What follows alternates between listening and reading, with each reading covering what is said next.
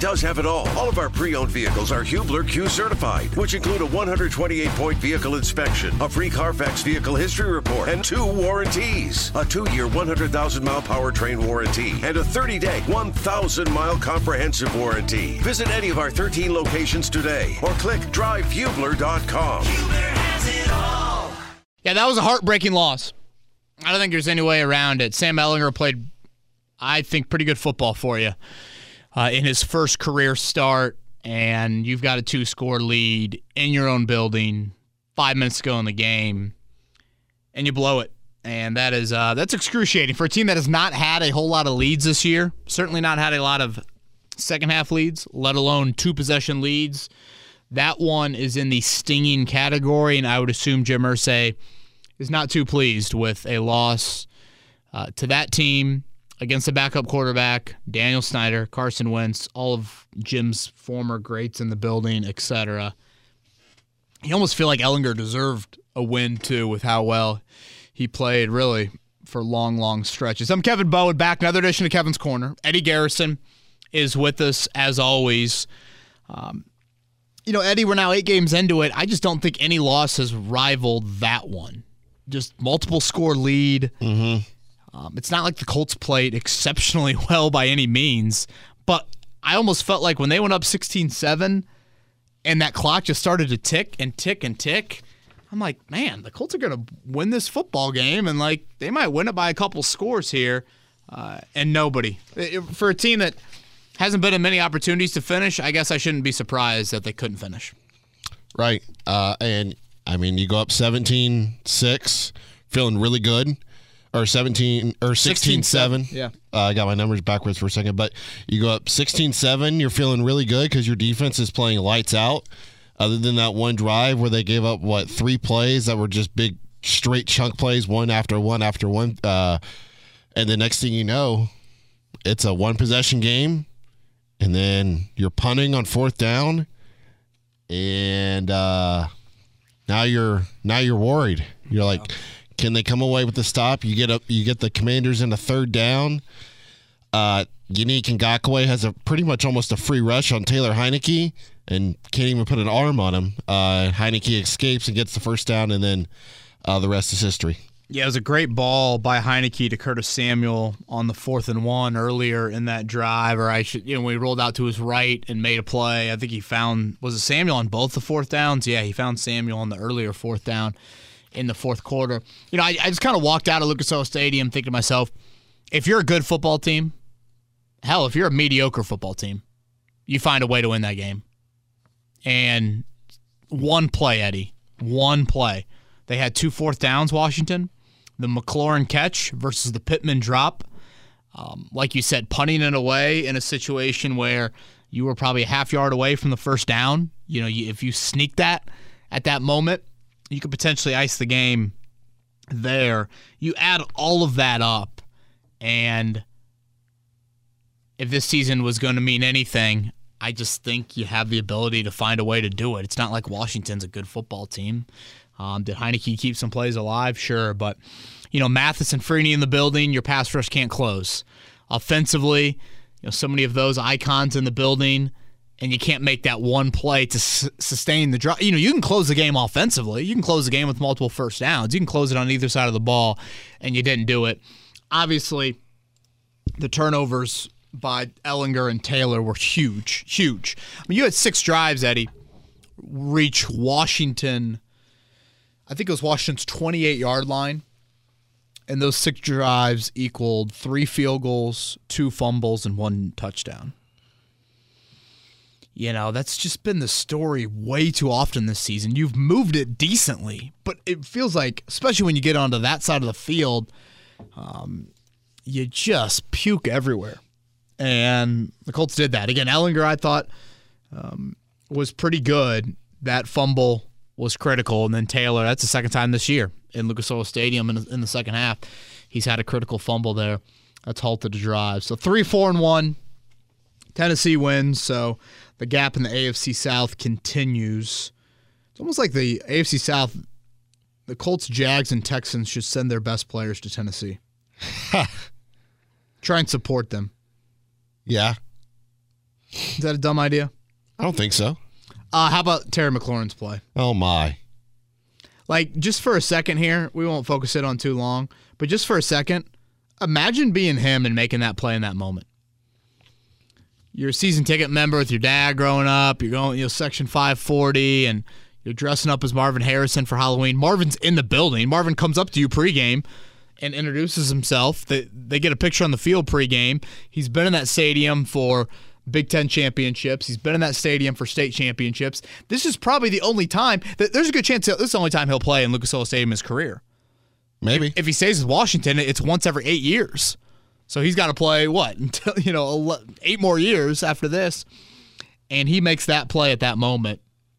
Um, gosh, what a play by him, and I don't blame him one bit for reacting the way he did. This is my, I don't know if he threw an expletive in there. I would if I were him. I could have. I thought he was saying this is my blank, and not not not this is my city. Oh, this is my sh. Yeah, Oh, interesting. Didn't I- Oladipo say that one time? I think so. the old debate of sh hold your tongue and say ship or city. Uh, that's where we're at right now. Hell of a play. I've said it before. I think Michael Pittman's a number one. Michael Pittman did not make a number one play. Terry McLaurin did.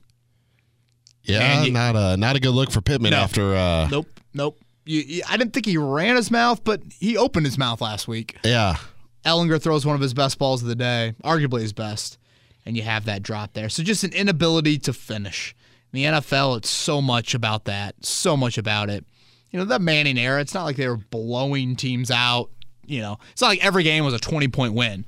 You had one possession games, and you got to find ways to get it done. So, again, I think the Colts should be open to selling in the next 24 to 36 hours. Uh, if this podcast has any clout, they'll probably make a trade at like noon once we post this pod. Uh, yeah. so we'll see on Wednesday's pod what, what happens there. But anything else, Eddie? Overall, Matt Haack, nice job. Um, Nice response. Yeah. nice response. He was horrific last week.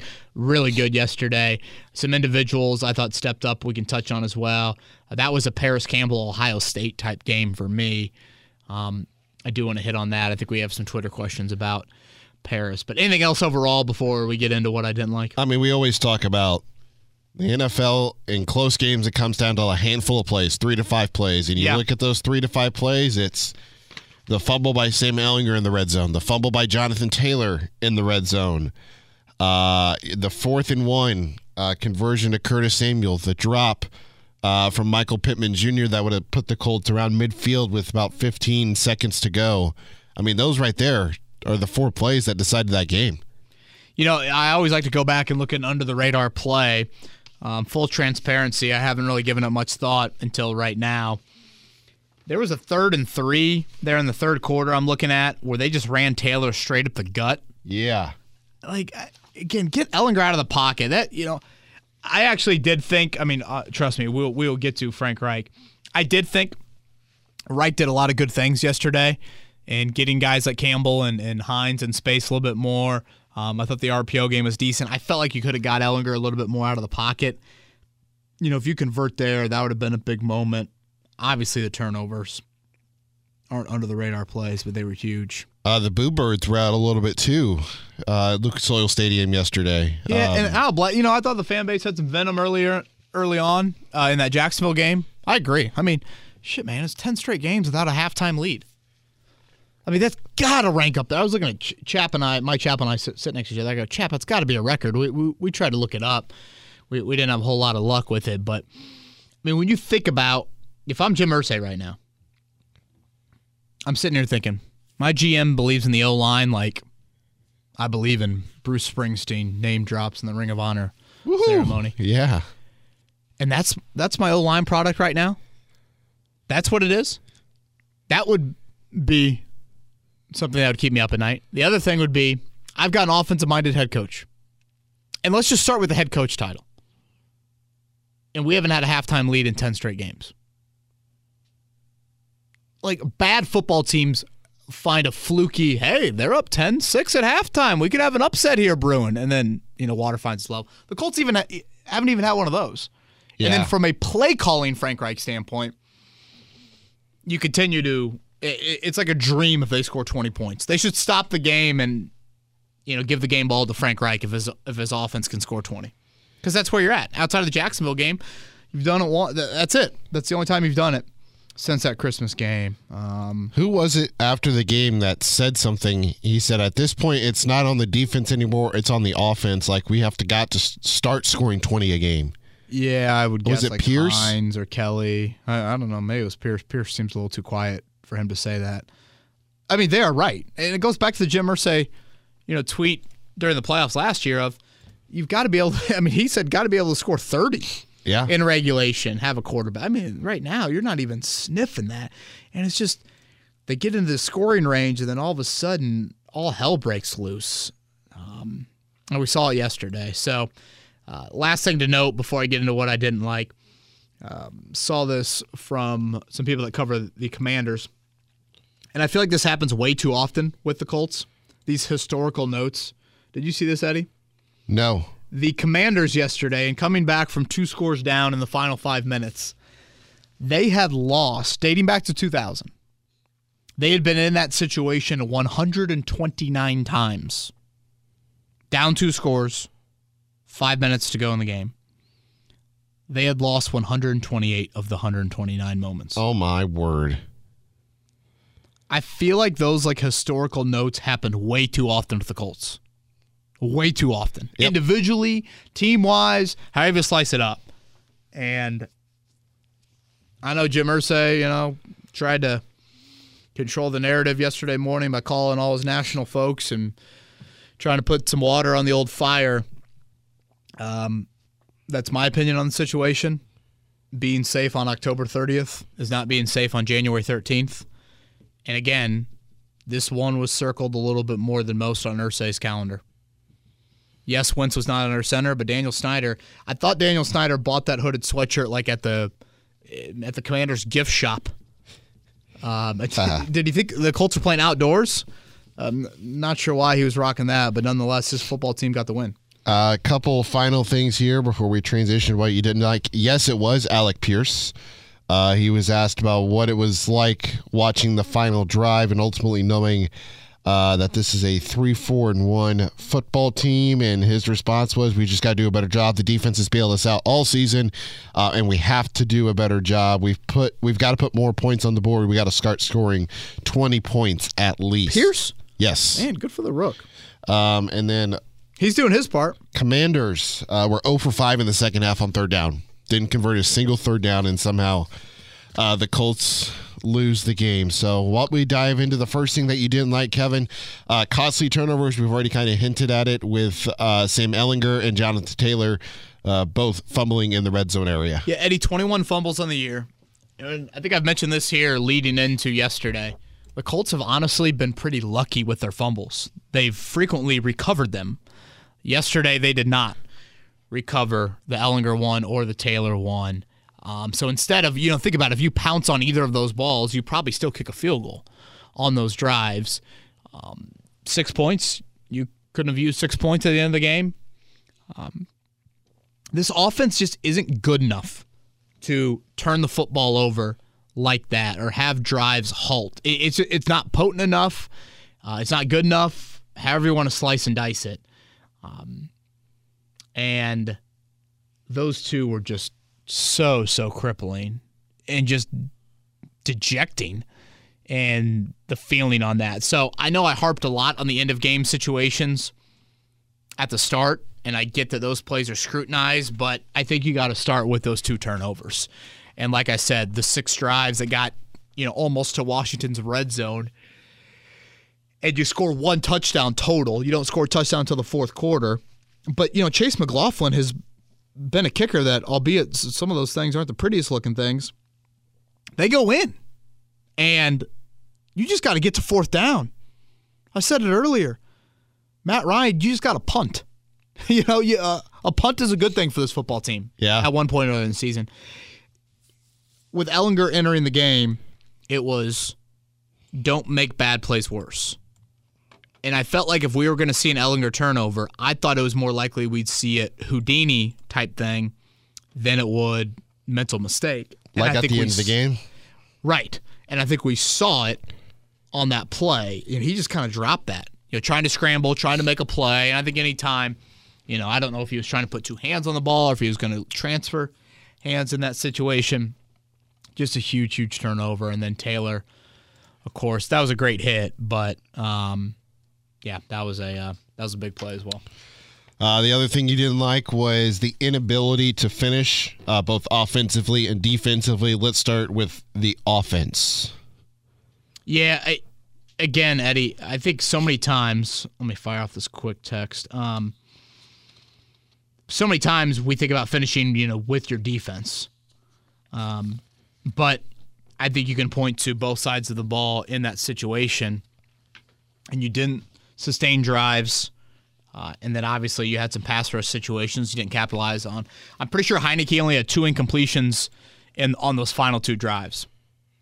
So you go up 16-7, you get them into that third and long.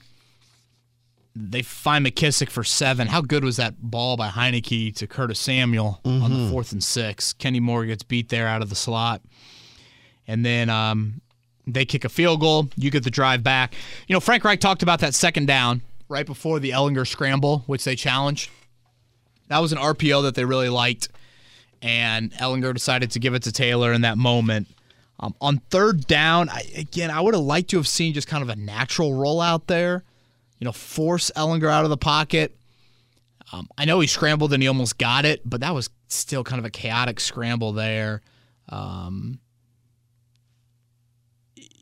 again, I, I, hindsight is twenty twenty, but I I said to Mike Chappell, I would have snuck it on fourth and inches. I would have gone for it there. I mean, what is the QB sneak success rate in the NFL? It's got to be over eighty percent. Unless you're the Buffalo Bills. I, I mean, it's got to be absurdly high. And Ehlinger, you know, Frank says after the game, well, Ehlinger hasn't, you know, we didn't have a chance to do that in practice. All right. How much do you need to practice a quarterback sneak? Exactly. Sam Ehlinger is one of the most instinctual football players on your roster. You don't think the man's ever ran a QB sneak? Especially at Texas? I think he can handle it. Hell, call a timeout and get Ehlinger and Ryan Kelly on the sideline and practice it. You know, put a wall up of Colts practice squad guys and, and practice taking a handoff and doing a QB sneak. Because obviously Ehlinger was in the shotgun a whole lot. And I get it your defense had been playing well and it's a backup quarterback and ultimately they're defending 89 yards and all of that. I, all of that makes sense but i just felt like that was a moment where you can go and try and win the game with the ball. Go win it. And you did not win it in that moment there. And then obviously you know Heinicke has the fourth and one. He converts to samuel. Uh, the big play to terry mclaurin. You know gilmore has an opportunity to end it the Pittman drop. I mean, there's seven or eight plays you can point to. Yep. And that gets back to the the Colts have not put themselves in enough of these positions this year to kind of get used to it or know how to react to it. I almost just seem like they were hoping to get to triple zeros, hoping to get to triple zeros, and Washington had a little more sense of urgency. And probably some of that, honestly, is Heinicke's experience you know, I'm not going to pretend to watch Washington on a frequent basis, but it seems like Heinicke's done a couple of these things. And so maybe over time, there's a little bit of a culture where you're like, hey, we can go win this game at this point. Um, but no finishing whatsoever by the Colts. Um, when I was looking at the, when I was watching some of the game, um, I was just kind of like shaking my head with some of the play calling in like crucial situations uh, you alluded to that third down and three earlier in the pod. They go to JT and uh, Taylor doesn't get a yard, no gain. You settle for a 39 yard field goal. Um, with the fourth down in one or the fourth down in inches, here's the way I look at it. I look at it from both sides. I look at it your way, Kev. It's like, okay, yes, they should have gone for it. Quarterback sneak. I don't like people going uh, in the shotgun in goal to go situations when you're that close. The second part of me is you look at the Kansas City Chiefs and how Patrick Mahomes is pretty much in the shotgun anytime they're near the goal line, and you can do so many things out of the shotgun. You've got a mobile quarterback, so you can he can make an easier read if he hands it off to Jonathan or Nyheim, and then or he can run for the touchdown. So you've got some different avenues there in the shotgun when you have a mobile quarterback versus when you're under center. Because if you're under center, it's more than likely going to be a run play or a play action pass that you can cater towards. Um, the second part of the goal to go situation for me is how many of these teams nowadays Kev, have you watched games and it's inches and they put the quarterback under center and they bring the tight end in motion, Right, and just pushes them. push them from behind. Uh huh. Notre Dame's doing a thing right now where they're literally bringing their tight end in motion. Drew, Drew Pyne's in the shotgun. Yeah. Drew Pyne, by the way, he couldn't start for yeah, uh, Shortridge High School here locally. Anyways, Drew Pyne's in shotgun. The tight end literally comes in motion, and then he goes under center. The tight end takes a snap, and Michael Mayer then pushes Mitchell Evans for the first down. Like, I, it's it's such a shame, Eddie, that like we're having these discussions twofold. One, that you're not doing those sorts of things, and two, you don't trust your O line in short yardage Yep. with all that's invested in that group, the sixth overall pick at left guard, the 18th overall pick at center, and you feel like you've got to punt the ball away. Like that that to me is just such an indictment of your operation right now. And again, the biggest core belief for Chris Ballard in that you don't feel like you can go win the game in that moment. That to me is just, oh man. And again, there's been moments where you've been flat out stuffed this year trying to get the ball to Taylor. So I understand why there's hesitancy. I just can't believe that this is where you're at right now. It's like the O line finds a new way to disappoint you on a weekly basis. Uh, the second part of that, either if you don't go for the quarterback sneak, the tallest cornerback for Washington is six one. You have Jelani Woods, you have Mo Alie-Cox, Michael Pittman, and Alec Pierce. You're telling me none of those guys who are taller than their tallest cornerback cannot win a 50 50 ball if you just throw it up in the air? Boy, how quiet were your tight ends yesterday? Uh, Kylen Granson was the only one I think that even had a target. Or, well, uh, yeah, I think that's right. Well, Mo might have had one. Mo had one. Nothing for Jelani Woods. Mo, I think Mo's played like 115 some snaps in the last four games, two targets and one catch. All right, final thing before we get to what you liked. I texted this to you last night, something I wanted to talk about. Uh, the screen game and the decision on who is receiving the screen. You're the, we saw in the preseason, uh, Jonathan. I don't know if Jonathan Taylor got one or not, but Pittman was getting screens in the passing game. I don't think he's even had one this year in the regular season. It's pretty much been Parris Campbell and Kylen Granson as the two recipients of the wide receiver screen or just a, a pass catcher screen. Um, what are your thoughts about that, and is it a little concerning to you? Yeah, I feel like you have just been really poor, especially in blocking on those screens. I think Pittman's got a few. I just don't think you've blocked it very well. Yeah, Um, you know, yesterday the big play to Campbell, right? I think Dennis Kelly did a great job of getting out on the perimeter, a huge block to spark Campbell on that one. Um, you know, I understand why the Colts want to run it. They have guys that they feel like are difficult to tackle. They've got big guys. To your point, you've got a speed guy in, in Campbell. Um, I think another area where you've just struggled is you miss Zach Pascal and Jack Doyle Oh, yeah. blocking. You know, I, I know Pascal scored yesterday for the Eagles, but I, w- I think you miss them in those moments. And, you know, I said this at the start of the year about the tight end group, who they've had some flashes this year, yeah. but I think you will miss the boringness of Jack Doyle. You will miss the four for 46 or four for 32 in a game, but yet two of those four catches were on third and fours, and they kept drives alive. And Jack Doyle just knew where to be, knew timing, walling off a defender, making a play, sure-handed. Right now, Eddie, you don't have that out of the tight end group. No Yeah. one is, no one does boring well in that group. Flashes, but the consistency of week in and week out—that's one of the hardest things to do, I think, for anybody in the NFL is can you be repeatable? Um, can you continue to do it week in and w- week out? And I think that young group, you're starting to see some struggles there. Um, so yeah, the screen game. Gosh, in Washington, they made some big play. Colts had some issues early on, and like flat recognition. I feel Yeah. like Gibson like had plenty of room to run with a few of those dump offs there. Um, so yeah, Last thing here, uh, I was talking to Eddie White oh boy, about. We were just talking about the Colts. Um, I mean, we were just talking off air because it was obviously after a Pacer win, so we're not going to talk Colts during that time. But like, he was just talking about like it's amazing how Tampa Bay Buccaneers miss Rob Gronkowski so much, and how the Indianapolis Colts miss Jack Doyle so much. Like, He's like, it's Jack freaking Doyle. It's not like it's a Hall of Fame tight end. It's just a guy that went out there. He didn't care about being sexy. He would go out there, do his job, took pride in doing his job, knew he did it damn well. And the Colts just simply did not address uh, filling his void or lack for, or not really want. I don't really want to say for lack of a better phrase, but like not realizing how much they were losing when they lost Jack Doyle. Yeah, I think internally, especially with Frank Reich, I think he knew it. That's why I was a little surprised. You had a couple veteran tight ends in free agency that I thought it'd be wise to go after. Um, again, you've had the flashes from particularly Woods and Granson, probably more than Mo this season, but it's just a consistency of it's an offense that is struggling to sustain drives, sustain drives in the they they're so reliant on these 10 players. That's difficult to do. 10 play drives is what I'm saying there.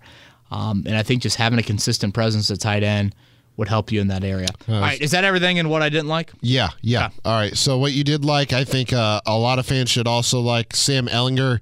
Uh, very solid. Did not throw in the interception. He did have the one fumble. Other than that, though, uh, pretty clean football game from Sam. You know, honestly, Eddie, it's pretty much what I thought we'd see out of him. So many people asked me over the week, how do you think he's going to do? How do you think he's going to do? I'm like, I really don't think he will piss down his leg. I think I don't think we'll see deer in headlights. I think he will acquit himself fine. My biggest question, and he had several answers to this, was what would he look like as a vertical passer when those opportunities arose? I thought he was pretty willing. And pick your favorite ball.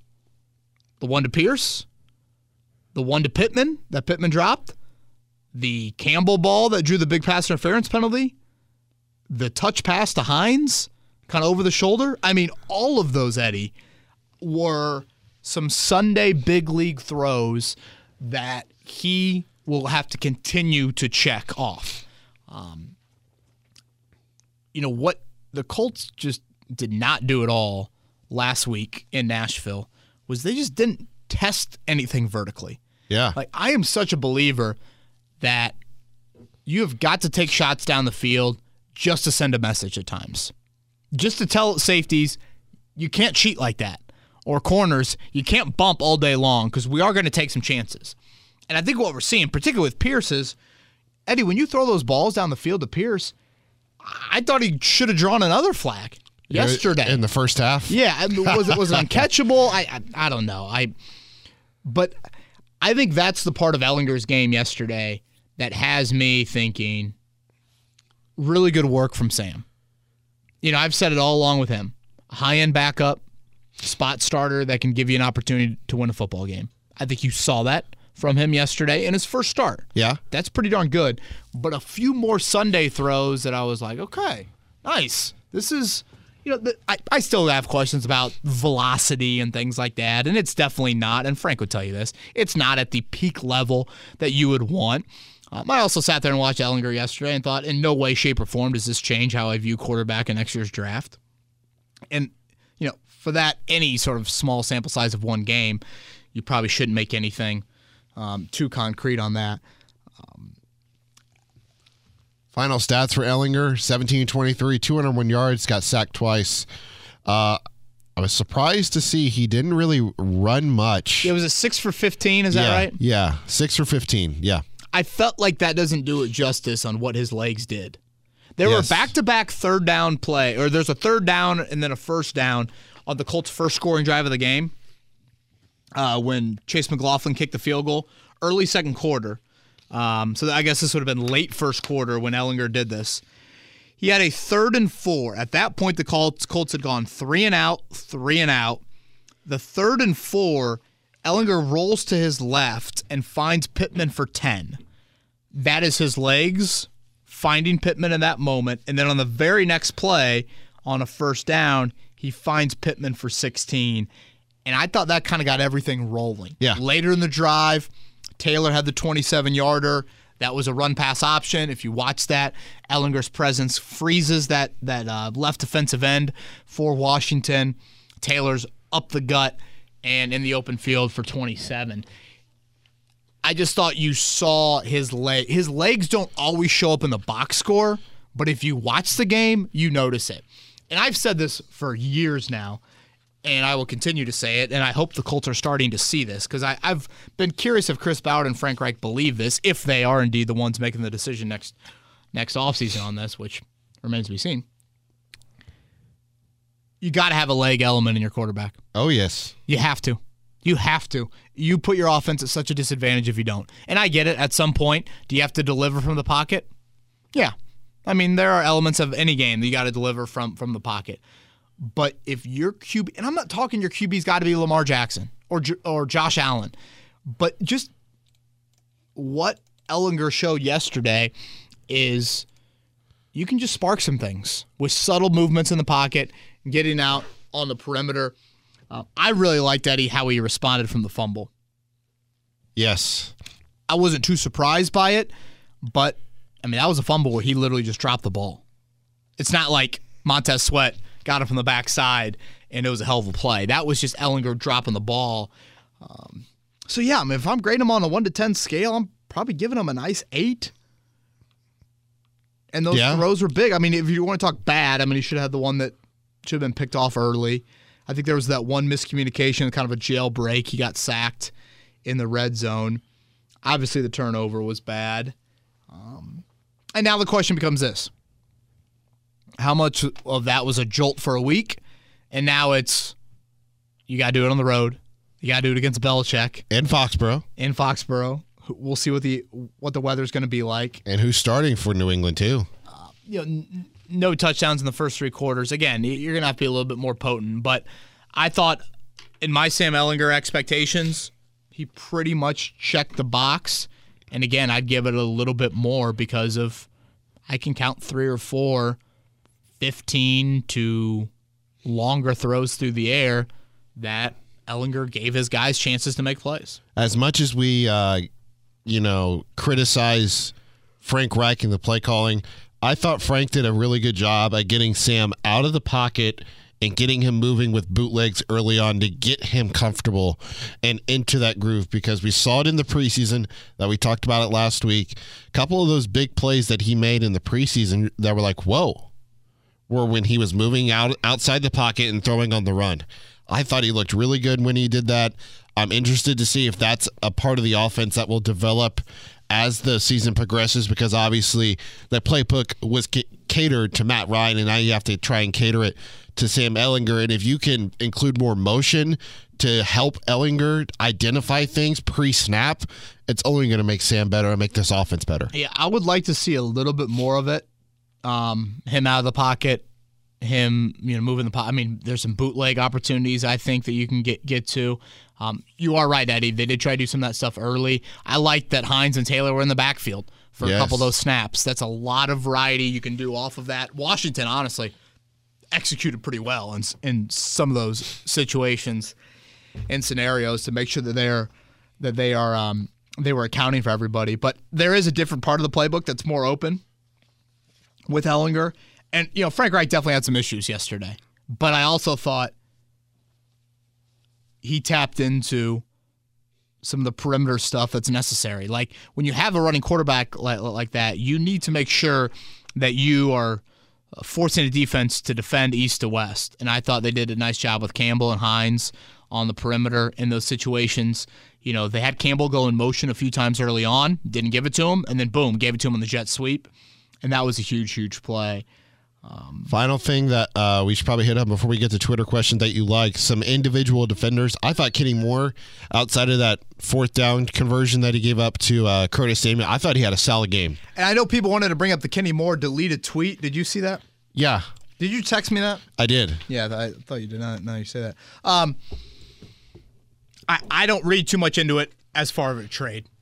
I read into it that Kenny Moore reads his Twitter mentions. You want me to read it out so that Yeah. just in case people Yeah. didn't Yep. see it? Go ahead. Uh, Kenny Moore tweeted this was at 9:04, and I think it was deleted not even five minutes after.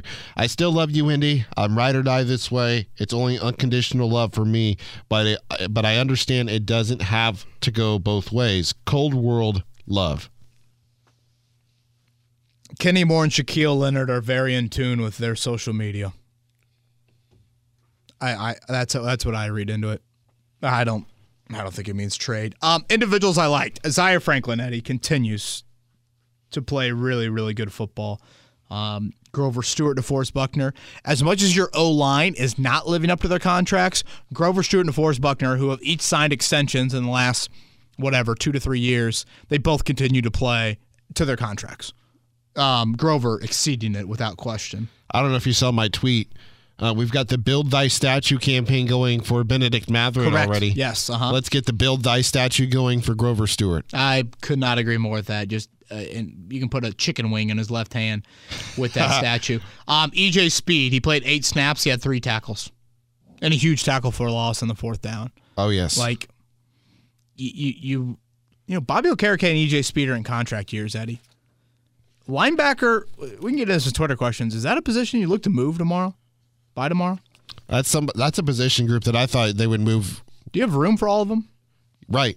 You can either move Okereke or you could move Speed or the big one who had the pick. Yeah, let, let's bring up Leonard. I thought it was the full Shaquille Leonard experiment yesterday.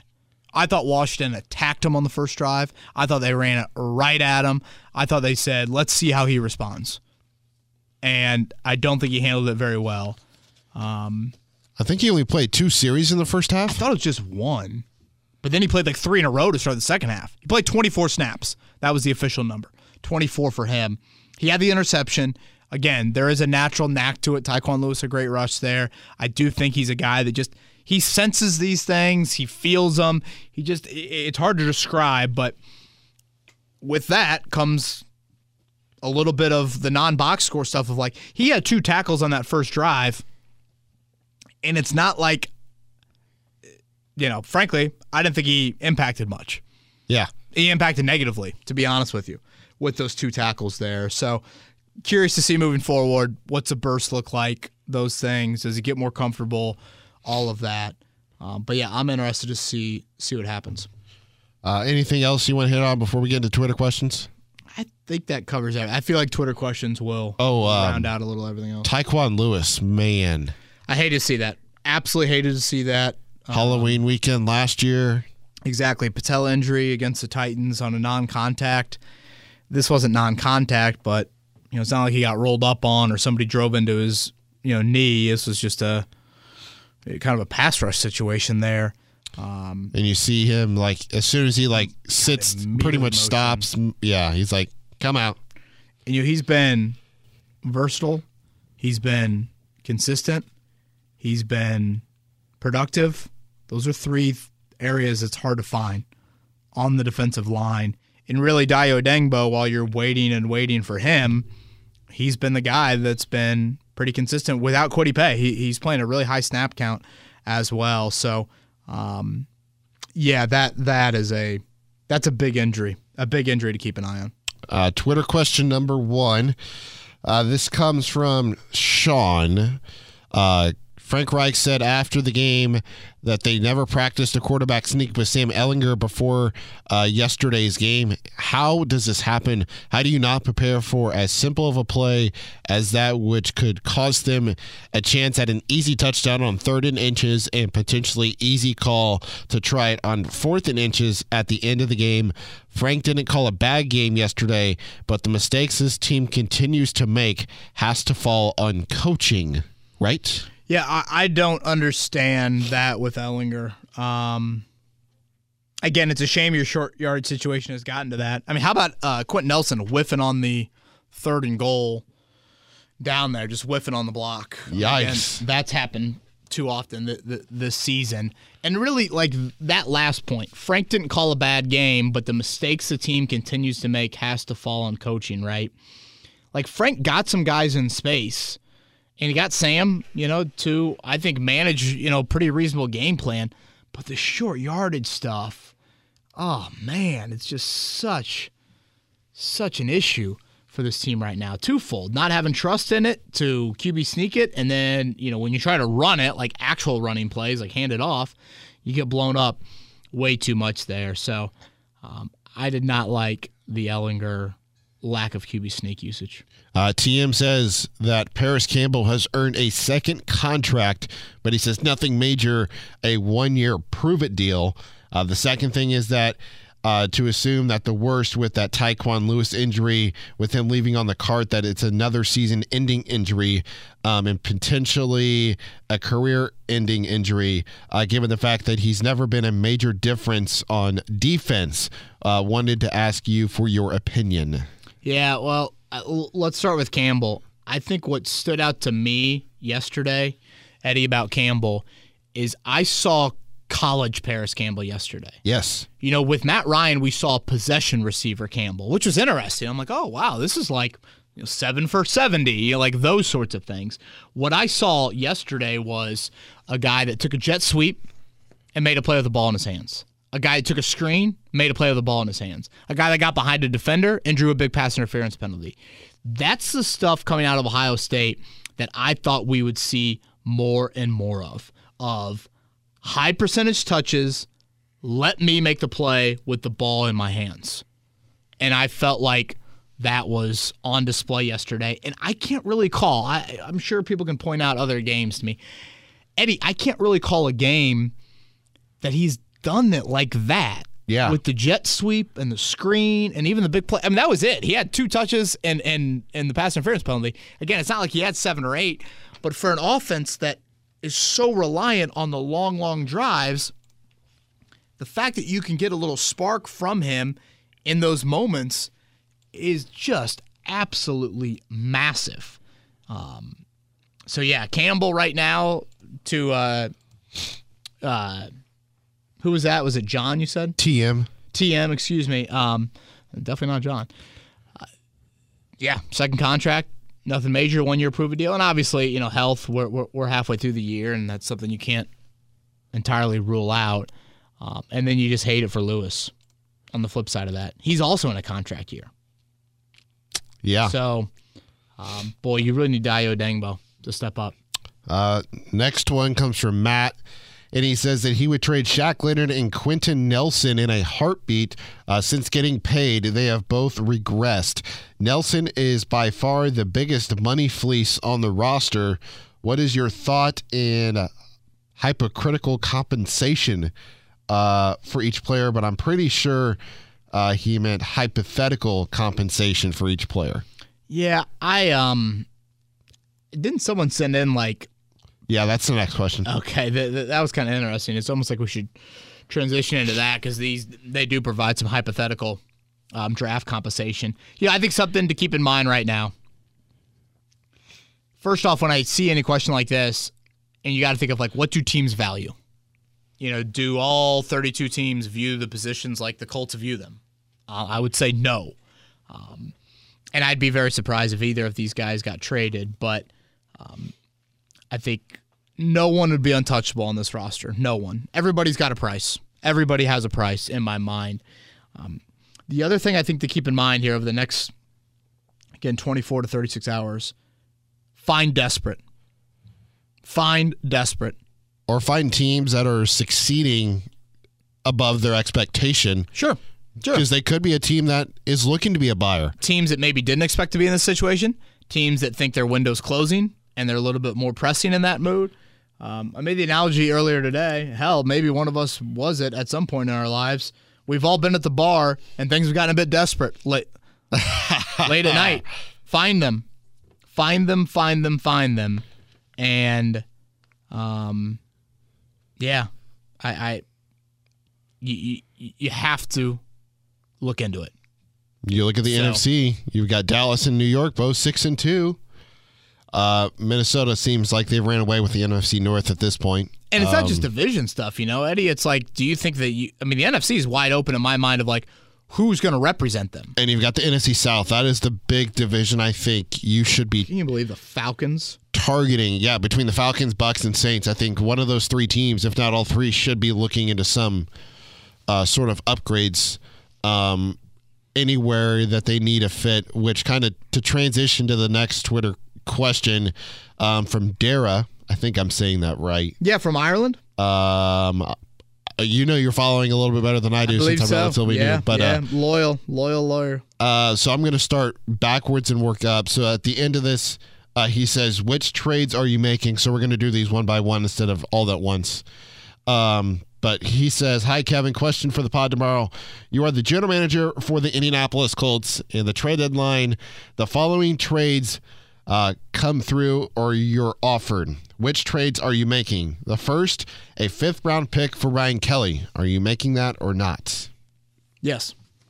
A fifth round pick for Kenny Moore. Um. Yeah. A fifth round pick for Nyheim Hines. No. A first round pick and a fourth round pick for Shaq Leonard from the New York Giants. Yeah. Mm-hmm. Mm-hmm. For sure. A first round pick for Jonathan Taylor from the Atlanta Falcons. Um. Yeah, probably would just because I don't want to pay Taylor coming up. I think you could get more for Jonathan. Yeah, I, I'd be curious what exactly you could. I mean, I know Christian McCaffrey's a much different running back than him, and if you add up the McCaffrey trade capital, draft capital, it pretty much is a late first. Obviously, I don't know if Atlanta's actually going to be there. I mean, plus McCaffrey has those question marks with his injury history too. Sure, sure, and it already is a big contract. Yes. Uh, final uh, trade: a first round pick and a fifth round pick for Quenton Nelson from the Tampa Bay Buccaneers. Yeah, So which one would you uh, which one would you make? All of them? I mean, hell, I, I, I I'd think about all of them. And again, first off, you're not going to be offered all this. Correct. Second off, I know this comes off as like I'm blowing it up, but I think you just have to be open minded. And frankly, another thing I throw out there is do you does anybody want Matt Ryan or Nick Foles? I do that in a heartbeat for a day three pick. You gonna eat the contract? I do it for a seventh rounder. Uh, no need to have both of them on your roster starting Wednesday.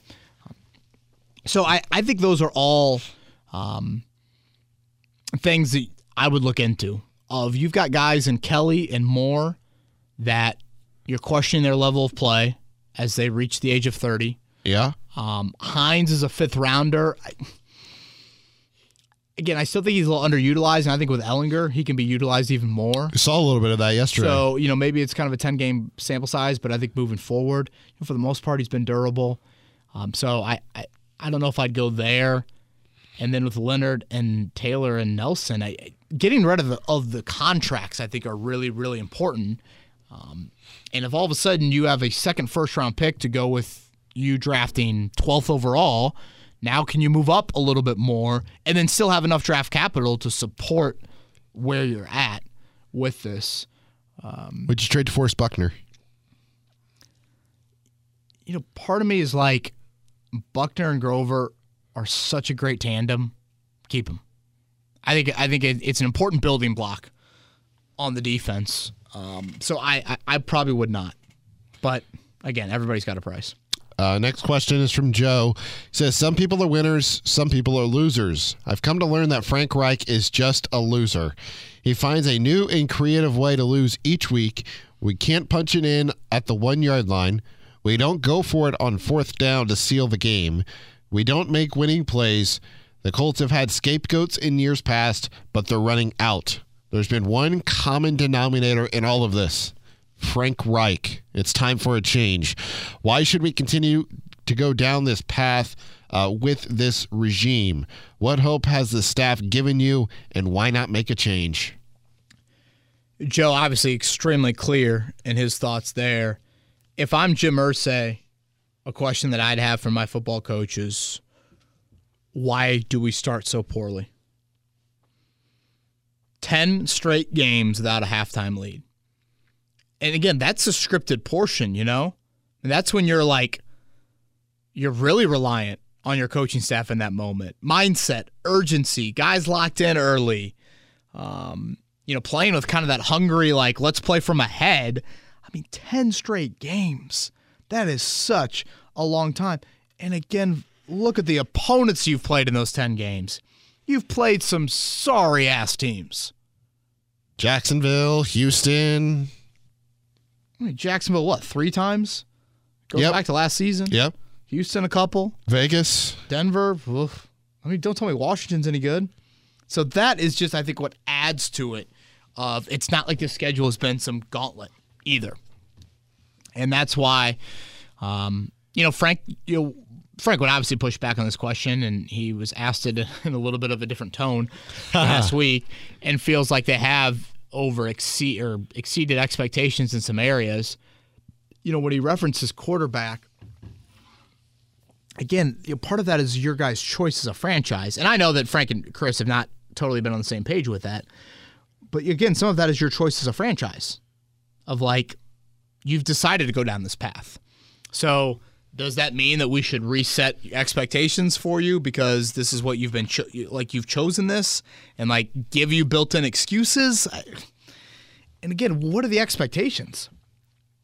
No playoff wins and no division titles since you've started this train. Um, i don't think the expectations are that high when you're playing in this division. So right now jim Irsay has plenty of merit plenty of merit to be highly critical, questioning the future of this franchise. Not only head coach, in my opinion, but the general manager as well. Uh, why is Matt Pryor even playing? You can't get any more worse than him. And is Chris Ballard going to speak up and do something?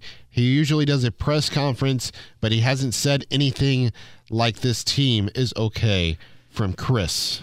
Okay, let's start with Pryor. Yeah, I mean, you've tried three guards. You're going to go back to Pinter? You're going to go back to Fries? Wesley French. Wesley French makes a nice 53 man paycheck, doesn't he? Yeah. Um, he was inactive yesterday, right? Yeah, big holding penalty by Pryor, right? Uh, I thought it was Quenton that had the holding, or they both have it. I think they each had one. Only three penalties yesterday for each team. Um, yeah, very quiet day on the penalty front. So yeah, I, I, uh, you know, part of me is kind of like, yeah, your fifth offensive lineman's always going to look like that. You know, my thoughts though. If you're going to be mediocre or bad, at least be bad or mediocre with the youth. Yeah. So, you know, play Pinter or Fries on that front. As far as Ballard, Ballard, I, would be stunned if we heard from anytime soon. Um, he does not do an in-season press conference. I cannot recall really any time he's done one. Maybe he has, but I, I can't recall any. What he does do from an availability standpoint during the season is he usually goes on Colts, Colts Round. Roundtable Live, Yeah. which is the Monday night radio show for those unfamiliar with it. Airs on our airwaves. It's also on the Colts audio network. Yeah, Colts podcast page. You can find that. Um, he usually goes on there every four weeks, quarterly updates. Didn't do it after week four. I guess tonight would be after week eight, right? Yeah. Uh, so tonight he would go on it, but I have, and you know, the questions are pretty controlled in that environment. Um, it's not like he's being asked, "Oh, what's your opinion on your head coach right now?" And I totally understand it. I've I've been there before. You've got a hand tied behind your back. Um, I would like to see him go on it. I'd be part interested of me, to part of me thinks when you make such a drastic move like they did last week with Ryan, Yeah. you need to hear from people above Frank Reich. Yeah. And I know Jim Irsay again tried to act like everyone was on board with this. That's not true. Um, I I thought last Wednesday Frank Reich looked like a man answering questions that he didn't feel like he deserved to be answering. Of like, guys, th- no, this is not a collaborative a- approach or whatever the phrase was he used Yeah. on the answer. Um, heavy, heavy, heavy owner influence. So I thought last week we should have or could have heard from someone above Frank. Um, my thing with the whole Ryan situation, if like the Colts wanted to make this move, and again, when I say Colts, I mean Frank and Chris and Jim, everybody, like 33% across the board. You could have protected Matt Ryan and said, banged up, really banged up. Um, probably not going to practice this week. If he doesn't, Sam Ehlinger is going to go. Yep. And then next week you can kind of do the, hey, we'll see if Matt can give it a go. He's starting to feel a little bit better. If he practices, he'll have a chance. And then you play kind of the questionable card. You get like two or three weeks into it, and you you defend Matt Ryan with an injury and not defend him. They they did not defend Matt Ryan. They just said he got benched Yeah. regardless of injury. Like with Peyton Manning in Denver, I think when Peyton got banged up there and Osweiler played for a few of those games, Yeah. I think Peyton probably could have gutted it out, but they looked at it and said, "Hey, man, you're banged up. We don't want to come out and say that we got to go with a different QB. So this is what we we are going to do here." Um, I thought the Colts could have done in that manner. They didn't, and why? Because I think it's Jim Irsay putting his foot down and saying, "Nope, this is what we're going to do." I'd be interested to see if they make a trade here in the next, you know, 24, 36 hours.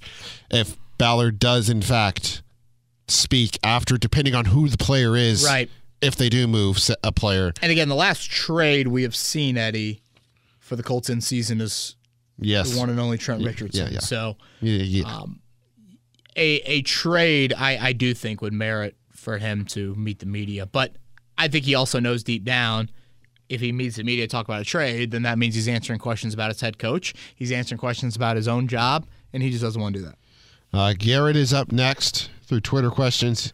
Um, he says, even though there haven't been a ton of penalties in the game yesterday, or there weren't a ton of penalties in the game yesterday, uh, does it feel as if all of them are wiping out big plays?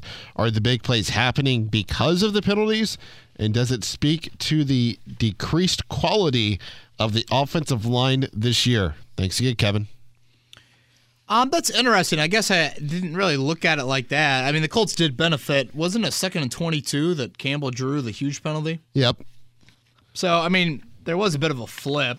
I do think with Ehlinger at quarterback, you got to be a little bit more conscious about like holding penalties when he starts to get out. Yeah. And moving. Um, for some reason, I feel like the Nelson one could have been around that. I mean, Pryor had a false start. I, I, I guess that's not the most crippling. Uh, Pryor had a holding penalty when Ehlinger scrambled for 21. Maybe that's the play I'm thinking of. Yep. And then Nelson's penalty came on a six yard scramble by Ehlinger. So, ironically enough, both penalties on Ehlinger scrambles.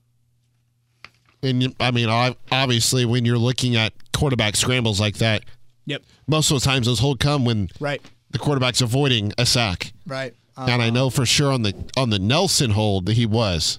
Yeah, so I, I, I do think that is something um, that is that is relevant. Uh, David says if the Colts were to be sellers uh, by the trade deadline, is that smart when evaluating Ehlinger? Uh, the Stars did not do their job, which is why the Colts lost, aside from horrendous play calling.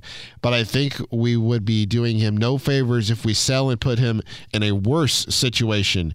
To be frank, he looked really good, but if we did sell, uh, what do you think would be possible to get in return for Quenton Nelson and Ryan Kelly? Uh, Q was bullied and has not been the same since 2019 or 2020, I guess. Uh, Kelly has been a train wreck too and seems frustrated with the team, with the constant quarterback carousel, reading in between the lines on his small comments from last week. Thanks, Kevin. Well, thank you, Dave, for that. You know, one thing I love about the podcast, Eddie, is you can explain yourself. Yep. And you have a lot of time to. Uh, I think people saw my article last week on the trade deadline and like saw how I teased the tweet about like, hey, I think the Colts should be open to selling and they think selling is blowing it up. Oh yeah. And I'm not saying that. Selling to me is one to two pieces. It's being very open minded to everybody on your roster and saying that we're in a standpoint right now where no one is untouchable. Everybody has a price. Um, I think back a couple years ago to when TJ Warren suffered, I think the start, I think it was the start of the foot issue. Uh, he was ruled out for the year like the day before the trade deadline or the day of. And at that point, the Pacers had been spiraling down this path. And at that point, I thought to myself, okay, you have got to admit to your franchise, guys, this year's not the year. We're not going to be able to make a run. And so then you look at a guy like Justin Holiday, you look at a guy like Doug McDermott and see veterans that shoot the ball really well and think, man, if we can move them and get a nice pick in return for them, that's going to help our team. Yeah. And the Pacers did not do that then they were still kind of holding on to that previous group, and eventually they decided to go in a different direction. Again, in a way, and I know the NBA and the NFL is not apples to apples, but I feel that way about the Colts right now. Eddie, you got a 14% chance to make the playoffs. So if you play out the season eight times, you're making it one out of eight. And you're going on the road the next two weeks. Then you've got the undefeated Eagles in your building. You look at December, you know, it's Cowboys, it's Vikings, it's the Chargers, the Giants. Bears, oh my. To start. Um, like that. I just think that, you know, if the Colts were to be sellers, is that smart when evaluating Ehlinger? I mean, I'm not acting like you're selling the entire offense. I mean, hell, Sam Ehlinger's probably worked with Danny Pinter more than Ryan Kelly. Yeah. Who's to say Danny Pinter's not an upgrade right now? So that's how I view it. Obviously, what are you going to get in return for Kelly? Are people going to take Kelly? I mean, that, that would probably be a question that you would have as well. Uh, certainly a team like Tampa who's got, Yeah, find desperate teams, yeah. teams that are banged up right now. So uh, that is something that I would I would be looking at. Did, uh, he did not play a snap. Who? Pinter. Right. which was a little odd because you know you saw Ryan Kelly from the back watching Pinter take some first team reps before the During game. warm-ups, Yeah, I know. Mike M- Mike Chappell observed that next to me, and yeah, that was that was interesting. Uh, Cameron and Turner or Tanner ask a very similar question, and they both say, "Hey, Kevin, uh, been a minute since a we've sent in a question, but still listen regularly. I love it. Uh, what happened to Quenton Nelson? Excuse my language, but he's gotten his ass whooped lately. Is this just a product of a bad offensive line group? I'll give credit to Daron Payne. He's a great player, but I didn't expect him to struggle as much as he has recently. Yeah, you know, part of me is like, is this general wear and tear? You know, he's had the three surgeries in about a year span. Not this past year, but the year before that. Um, do we see that there? I, I don't. Quenton Nelson does not strike me as a guy that signs a contract and gets complacent. But, you know, is there just a human element of like, you know, a little bit of that seeps into you? Again, he doesn't strike me as that guy, but I think you at least have to ask it. But he has not been anywhere close to generational. And that's what you're paying him to be. You're paying him to be generational. Yep. This year he has not performed like that, and it's hurting the entire group. We had Jeff Saturday on today, and he and he mentioned that. You know, we you send Nelson that money, you're saying we need you to be an All Pro, and he has not been like that. You know, he might get on name recognition, but um, yeah, Jeffrey Simmons, Jonathan Allen, Daron Payne. I mean, they're all good talents. Don't get me wrong; those are all first round picks, but you just expect more from Nelson. And some of the whiffs and some of the, you know, on his ass, it's happening when it's not those guys. And I think that's what adds to it. Um, uh, next question is from John, and it's another offensive line related question. Uh, he asks, "How much of the offensive line issues do you think are personnel versus how much of it is coaching? I.e., if this was a Bill Belichick or Andy Reid staff, what would the variance in offensive line performance be?" It's a good question. I think it's more personnel regression than anything. I do. I, I think there's a level of complacency, but I think it's basically you thought the left tackle and right guard did not need competition, and your depth just in general, you didn't really pay much attention to it compared to past off seasons. Um, and then I think I would say Braden Smith a little bit, but definitely with Kelly and Nelson, we have seen some regression there. So I, I would I'd put it more on the personnel. Uh, three questions left. This is from Grady. He says, "Hey Eddie, love what you have brought to the pod with KB. Let's go, Grady. I would agree with that. I appreciate the kind words. Is that your Um, burner? No, no, I promise. I am not Kevin Durant. Um, if you were a general manager of the Indianapolis Colts uh, leading up to the trade deadline, what moves would you do personally? I'd listen to pretty much any offer for a player at a low value position. Yes, DeForest Buckner. Yes, Jonathan Taylor. And yes, Shaquille Leonard. I'd also bring back Scott Tolzien. No, um, it's time to suck for Bryce Young. Love the pod from Toronto. Grady, north of the border. Thank you for that. Um, I think Curtis Painter may be able to play too. yeah, I know. Tolzien, boy, I'm, I mean, that's kind of been hanging fruit. I- I've certainly done it. You need picks for trade packages. You know, I've had a lot of people tweet at me like, you know, picks are no guarantees. I'm not saying you're utilizing all the picks. You can take those picks and again package them, and that's enticing to other teams. And that's the ability to move up. And then, of course, you can support your quarterback if you aren't use, utilizing all those picks. Something I thought about yesterday, Eddie. I mean, Taylor Heinicke's keeping his job, right? When Carson Wentz gets back. You'd have to assume so, right? So that second round pick is definitely becoming a third rounder. We're gonna have Dane Brugler draft analyst on the show tomorrow. That's our morning show, Kevin and Query, at 9:30 Eastern time. I'll probably throw that. Let's throw that on the Wednesday pod, Eddie. Yep. The Brugler interview. Yeah. Um, we will take an early look at the 2023 draft class. Um, I think it's relevant. I think the fact that they've benched, I've been thinking like, when should we do that? Should we do it? I think when you bench Matt Ryan, it's time to do it. So we're gonna have Dane Brugler on tomorrow. So I'm looking forward to that conversation. We'll uh, we'll we'll t- toss that on here. Um, I guess just summarize my last thoughts because I think I've talked a lot about selling trade deadline. Yeah, yeah. Eddie, you and I did it on last week's pod, but this is kind of the final time to talk about it before it. You know, right now, you're 10th place in the AFC. Si, senor. 10th. Um, amidst the two road games, you're basically three games back to the Titans. Like, are people really going to be that upset if 32 year old Stephon Gilmore is not here for the final five games and you net a third round pick out of it? It's not like Gilmore's part of your plans 2025. Um, like those are the guys. And J and B and I, our afternoon host, kind of got into it. He's like, "Oh, you can't do that to your fan base. You can't, you can't tell them that you're tanking. Like they should get refunds on their tickets." I, I mean, part of it is just kind of professional sports. Yep. And again, Ryan Kelly at center versus Danny Pinter at center. Is that really going to be the difference between you showing up at Lucas Oil and not? Or Stephon Gilmore playing? It, it, I mean, Gilmore I get Gilmore a little bit. has been better, but yeah.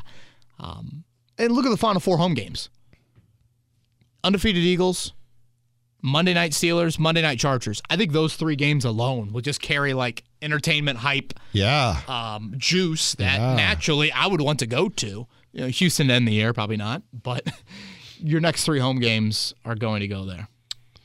Uh, two questions left. This is from John, but quick note before that.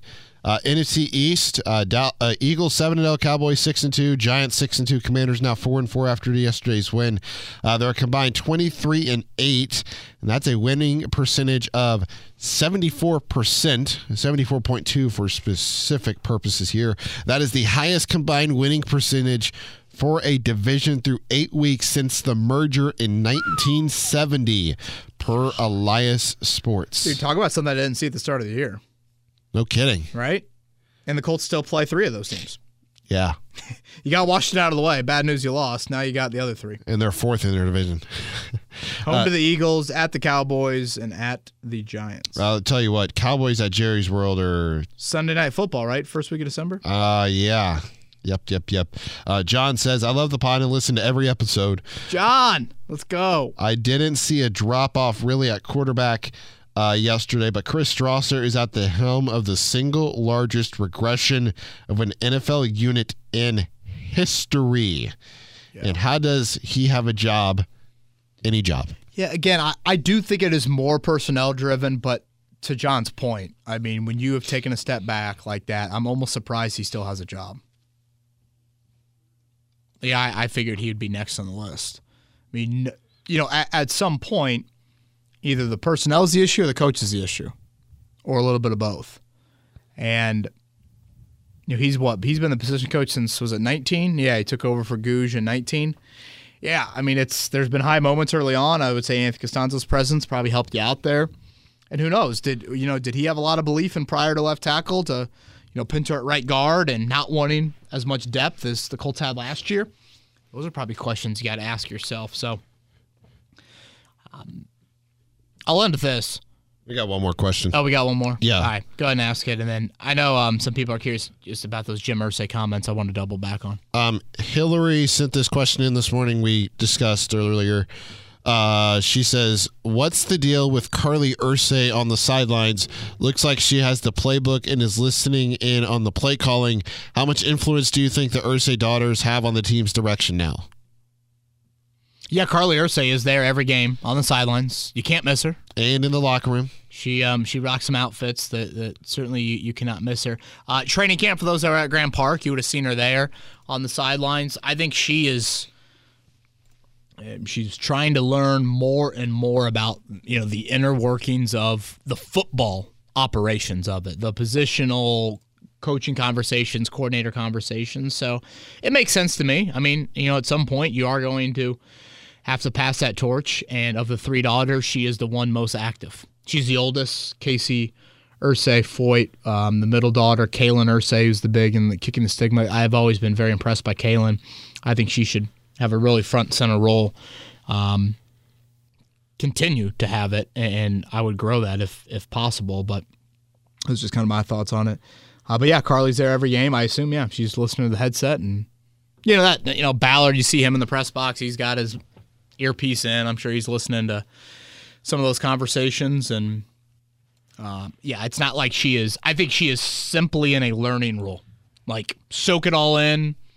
And I don't think she is hopping on the mic and saying, "Whoa, no sneak here on third and goal." As much as you probably should, I, I don't believe she's doing that. Uh, your final thoughts and uh, kind of recap Irsay's comments. Yeah, again, I just I, I don't read into anything Irsay said yesterday. As Frank Reich and Chris Ballard will one thousand percent be back next year. Safe in late October is not safe in early January. And he said those comments before yesterday. Yesterday on the Irsay meter, outside of Wentz being under center or Daniel Snyder playing yesterday and scoring a touchdown, that ranks pretty high up there. You think they met, shook hands, exchanged pleasantries? Blow a two score lead in your own building, backup quarterback with your greats in the building, Wentz, Snyder. I take that as a no. I, I don't believe they had pleasantries. I credit Irsay for having, I guess you're down at halftime. You can't really say anything, but he did have the mic at halftime. I was curious if he would drop anything. He he he did not. Yeah. He did not. But his football team certainly dropped the ball in the fourth quarter for him. Uh, 17-16 again the Commanders win 3-4 and 1. We'll see what the next 24 36 hours bring. Eddie Garrison anything else? Uh nope. Not for me. Go go Pacers. Patriots week. Go Pacers. Bennedict Mathurin, Halliburton and Mathurin just whisper it to yourself. Build. Early look at the weather in Foxborough looks gorgeous. Wait till, um, as Joe Wright said, he he swears that uh, Bill Belichick has a, a like a meter or something on the weather and can control it or something along those lines. So uh, I'd be on the lookout for the weather to change by then. That is spoken like a true, true Indy native. Joe Wrights with plenty of venom for uh, the old evil empire. All right, everybody have a great week. We'll talk to you Wednesday.